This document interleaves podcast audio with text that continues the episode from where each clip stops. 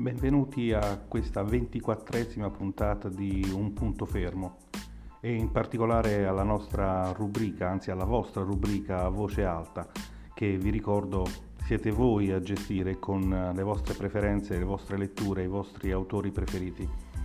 Questa puntata sarà dedicata a un libro eh, che a me è piaciuto particolarmente, è eh, il libro di Alice Basso, il primo della serie eh, dedicata al personaggio Vani, Vani Sarka, è l'imprevedibile piano della scrittrice senza nome. Cosa dire? Vani è una ragazza dotata, lo è sempre stata sin da piccola, è caratterizzata da una vivace intelligenza, è molto perspicace, è spesso insolente, ma la sua insolenza nasce dal fatto che è sempre un passo avanti agli altri. Ha un acume fortissimo, sottolineato da una sagace ironia e un intuito eccezionale.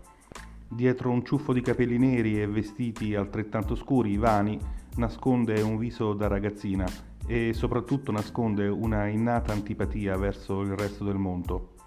Eppure eh, proprio la vita degli altri è il suo pane quotidiano. Perché? Perché Vani è una ghostwriter. È lei stessa a spiegarci cos'è una ghostwriter. Una ghostwriter è una persona che scrive al posto di un'altra che però alla fine firma il libro, tipo uno scrittore che è passato alla tv e non ha più tempo per finire il suo ultimo romanzo, o un comico che vuole pubblicare una raccolta di monologhi, o un VIP che ha promesso di pubblicare la propria autobiografia ma scrive come un bambino di 6 anni. Naturalmente il ghostwriter si occupa di libri, di discorsi, di interviste e tutto ciò che coinvolge l'autore protagonista del libro. Vani spiega che le danno due o tre linee guida sui contenuti, un elenco di materiali di consultazione e soprattutto una data di scadenza sempre troppo vergognosamente vicina.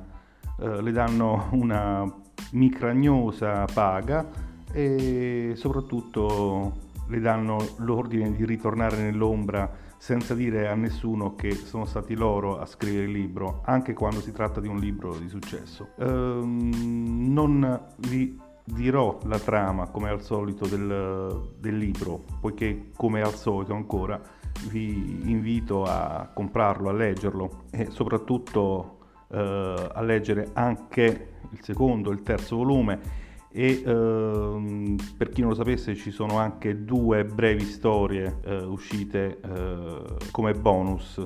Uno è un vero e proprio prequel sulla figura di Vani in cui ci presenta la nostra Vani eh, al momento della nascita come ghostwriter e un altro ambientato in un periodo natalizio. Giù vi lascerò al solito i link eh, di Amazon per eh, comprare eh, il libro. Eh, cosa dire di questo romanzo? Questo romanzo ehm, gira tutto intorno al lavoro quotidiano che Vani svolge, quindi intorno alla figura di un ghostwriter, intorno alla vita di, di, una casa editrice. Una ghostwriter di volta in volta sarà una storica dell'età moderna, un maestro tipografo, un geografo, un ciclista, un imprenditore e così via.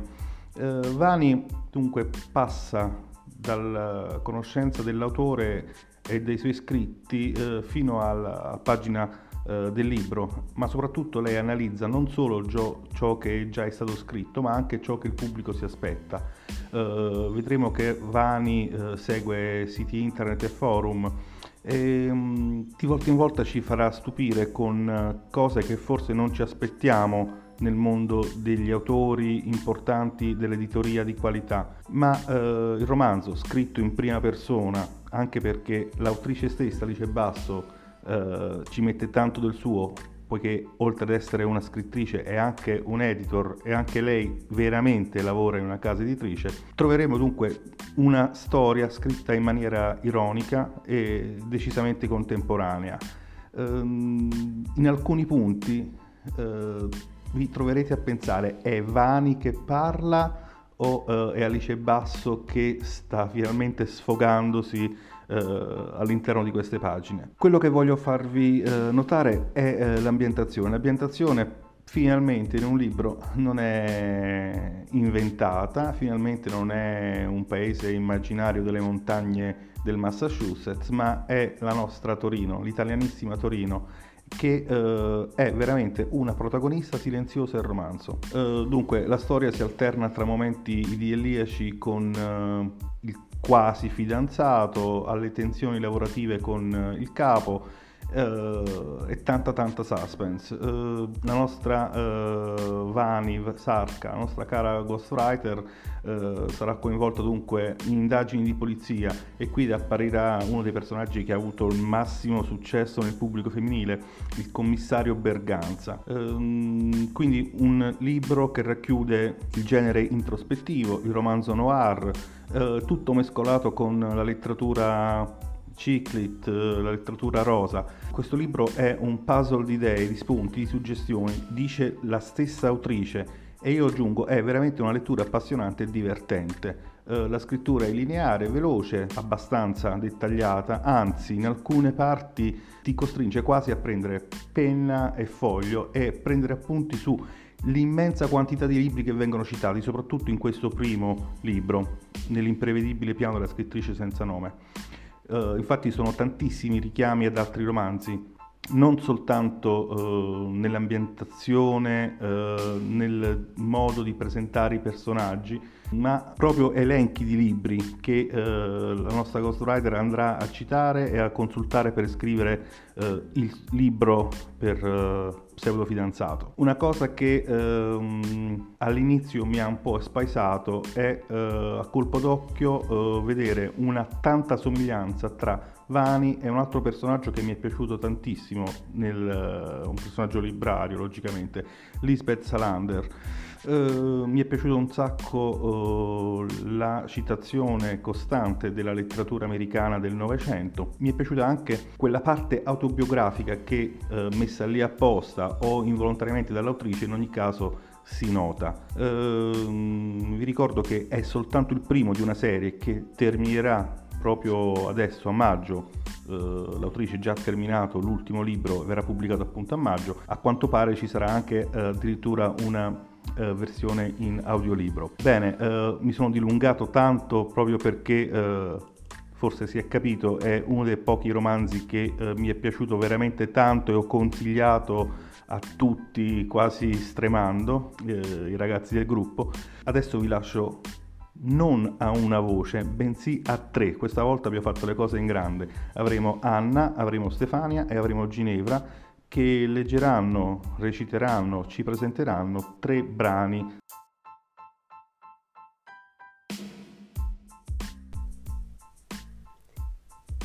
In molti amano l'odore della carta, alcuni ne vanno proprio pazzi. Quando comprano un libro, se lo avvicinano al naso e aspirano forte chiudendo gli occhi. Talvolta mugolano se entrano in una biblioteca inspirano a pieni polmoni come se fossero in alta montagna. Poi estraggono un vecchio volume dal primo scaffale e ci tuffano la faccia con l'intenzione apparente di baciarlo. L'odore della carta in realtà è odore di morte e non mi riferisco agli effluvi chimici della carta dei libri nuovi, che sanno all'incirca di bistecca di soia. I libri vecchi, proprio loro, quelli dal profumo inconfondibile, in realtà odorano di cellulosa in decadimento, in pratica di marcio. Quindi c'è gente che va matta per un puzzo di marcio e morte e nemmeno lo sa io invece sì, perché nel 2012 ho dovuto scrivere un testo che conteneva nozioni di arte tipografica e mi sono fatta una cultura su queste cose. E da allora lo studio di Enrico Fuschi, che è il tempio dell'odore della carta, mi fa vagamente schifo.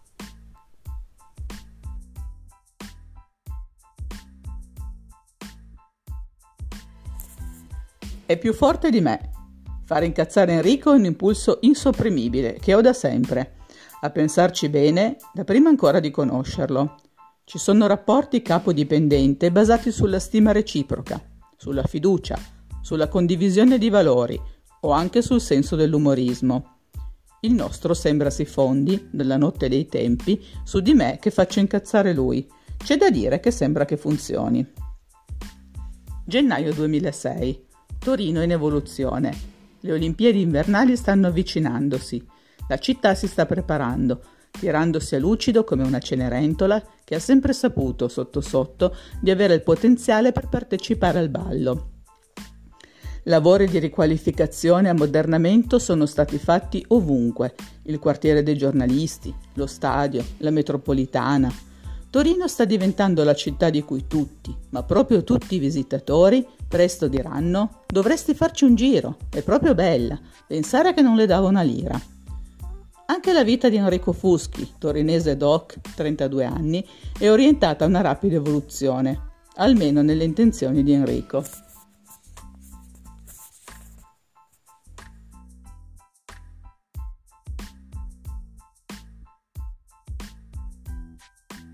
L'imprevedibile piano della scrittrice senza nome di Alice Basso, capitolo 22. Tenga acceso quel maledetto telefono. Per un attimo di stupefatto silenzio, i sei occhi degli occupanti dello studio, i miei compresi, si puntano sul commissario che in uno sventolio di impermeabile ha azzeccato una fantastica entrata in scena, imperativa, mozzafiato, con un meraviglioso calcolo dei tempi. Dio, quest'uomo deve essere veramente uscito da un libro e anche da uno discreto. Per una frazione di secondo anche il commissario ci scruta tutti e tre. Seguo la direzione del suo sguardo. A sorprenderlo è la presenza di Riccardo. Immagino si aspettasse di trovare solo Enrico e me. Poi in rapida successione, ma non così rapida da non poter essere notata da tutti, gli occhi del commissario si posano prima sulla coppia di 20 Generation stritolata nella mano di Riccardo, poi sulle facce stravolte di Riccardo e di Enrico e infine su quella spavalda e determinata della sottoscritta. A quel punto si assottigliano due fessure e io capisco che ha capito. Sa bene che mestiere faccio io, conosce già Riccardo e scommetto che ha già dato per assodato che io sia la sua ghostwriter. Vede che c'è di mezzo un giornale e qualcosa che deve aver fatto molto incazzare Riccardo ed Enrico, ma non me. Insomma, di colpo sono certissima che quella manciata di secondi gli sia bastata per fare due più due e afferrare al volo ogni cosa, compreso cosa stesse accadendo nello studio prima che lui vi facesse irruzione. L'unica cosa che non può desumere con certezza è come mai io abbia giocato un tiro mancino a Riccardo, ma scommetto che non ci vuole una grande intuizione per arrivarci. Inoltre gli viene da sorridere. Quest'uomo è uno sbirro pazzesco.